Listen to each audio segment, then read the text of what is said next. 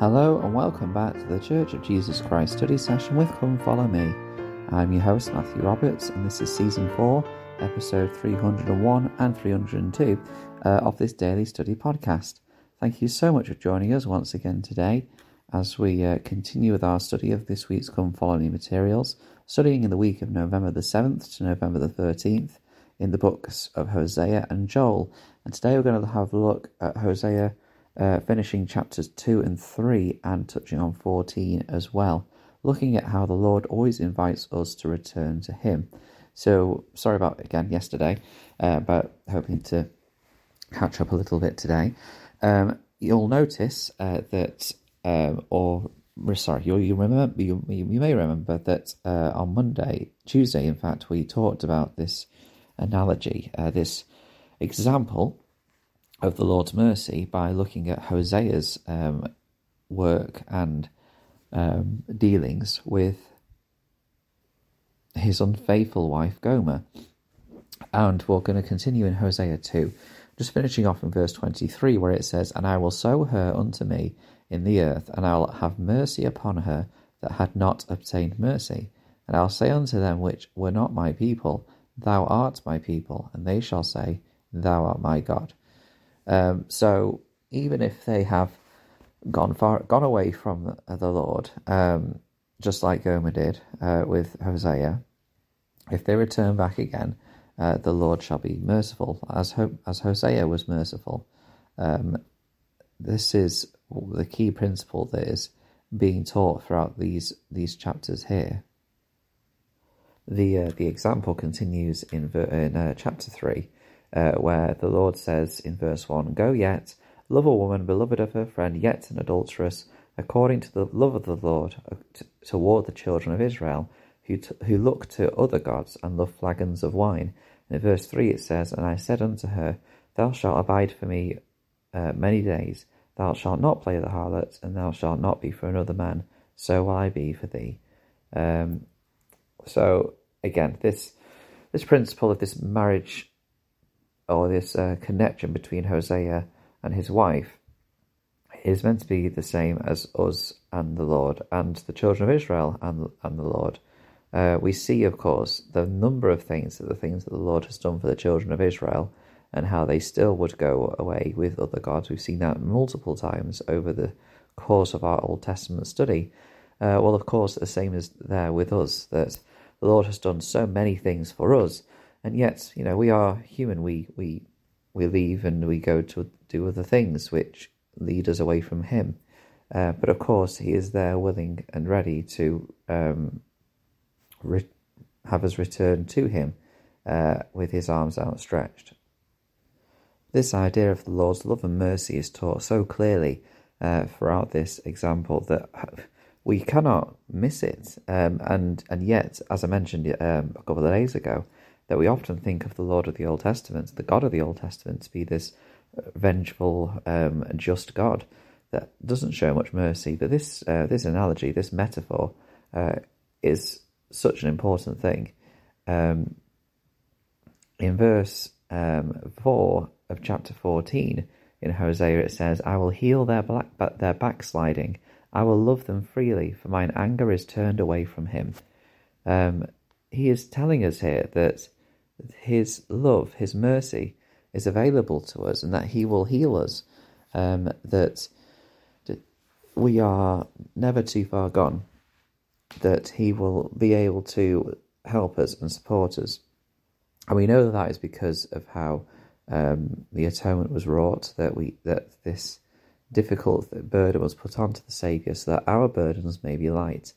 When you think about it, um, that again tells us about or indicates to us or shows us how a marriage relationship is a good uh, way to describe it uh, between the Lord and the children of Israel and between the Lord and ourselves.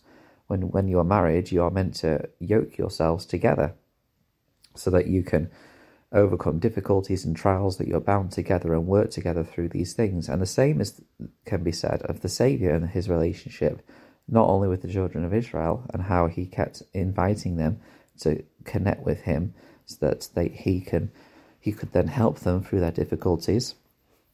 But of course, the same is said uh, with us. And when we go into our New Testament study, we'll see that um, teaching being said by the Saviour many times that He wants us to be yoked with Him, to be connected with Him, to have to share our burdens with Him. Uh, and I think part of that is being open and honest and, and truly connecting with Him, which, of course, again, is something that in a marriage relationship is an important part of trusting one another and being um, able to know that the other will always support you.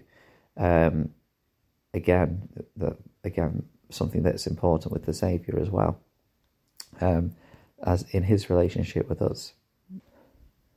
Um, in chapter 14 of Hosea, this um, life giving sustenance that the Lord gives us is compared to yet another thing in verse uh, 7 of Hosea 14. Um, he talks about how the bran- his branches shall spread, and his beauty shall be as the olive tree. And in verse 7 it says, They that dwell under his shadow shall return. They shall revive as the corn and grow as the vine. The scent thereof shall be as the wine of Lebanon. Um, so those that are, or that shade themselves under the protective branches of the Saviour, will uh, once again uh, be able to have um, comfort, but also be fruitful. Not only find peace and uh, and rest, uh, which is something, of course, our prophet, President Russell M. Nelson, taught um, in our, in the recent General Conference about the need to find rest by overcoming the world, um, but also that they shall become more fruitful, um, that they shall be more plenteous um, in in what they do. And that doesn't necessarily mean that everything they do in the world of work or something like that will be successful, but the Lord will direct their paths and their success for good, um, for what He has planned for us and what will help us to become more like Him uh, ultimately by the end of this life. Um, and so we have again another great example of the Lord's mercy and love for us that He will direct us and help us in those things. So, yeah, I think that um, those few chapters in Hosea really paint a beautiful picture about uh, how this metaphor of marriage and how um, the mercy of God uh, is something which um, helps to illustrate how he is always loving for us and always has his arms open for us. So I guess that's a clear lesson we can learn from that in terms of how we connect with the Saviour and how, if we feel like that we have drawn away from Him uh, to a certain point, that we need to. The most important thing we do is just turn around and return back to Him, um, and that will that will surely be something we can take away from that. However, of course, the other thing that we can take away from this is not just understanding the covenant relationship that we have with the Lord and that He had with Israel and that He has with us once we are once we um, make those covenants with Him through baptism and moving along the covenant path, uh, but also um, we can see what a good marriage looks like uh, from this analogy. Not necessarily by taking the example of Gomer, um, as our as our standard, but certainly taking the uh, the example of Hosea, it's interesting. Um, I suppose if you were to kind of describe the story of Hosea and Gomer without you know giving the backdrop of how it's meant to be an analogy of the Lord's um, kind of covenantal relationship with us and with the children of Israel. Um, if you just tell the story of Hosea and Gomer as a so as you know, let's say it's an example of someone that you know uh, in the world today, and there's this man and there's this woman who are married, and the, the woman or the man goes off and does this thing and goes after their, their previous partners, and and then decides to come back, and then Hosea takes them in um, and shows them complete love uh, and everything like that, and then they go off again. And Hosea um, sh- sends gifts and things to, to show his affection to them, like if if you told that story without that backdrop of that lesson, you may argue, maybe not after the first time, but certainly you know, after the second time or repeated times that that this that Hosea should, you know, stop. That this is not a good relationship, and yet he continues to show that love. um, and that uh, mercy that the Lord shows us. And how much do we need repeated, often mercy and love from the Lord?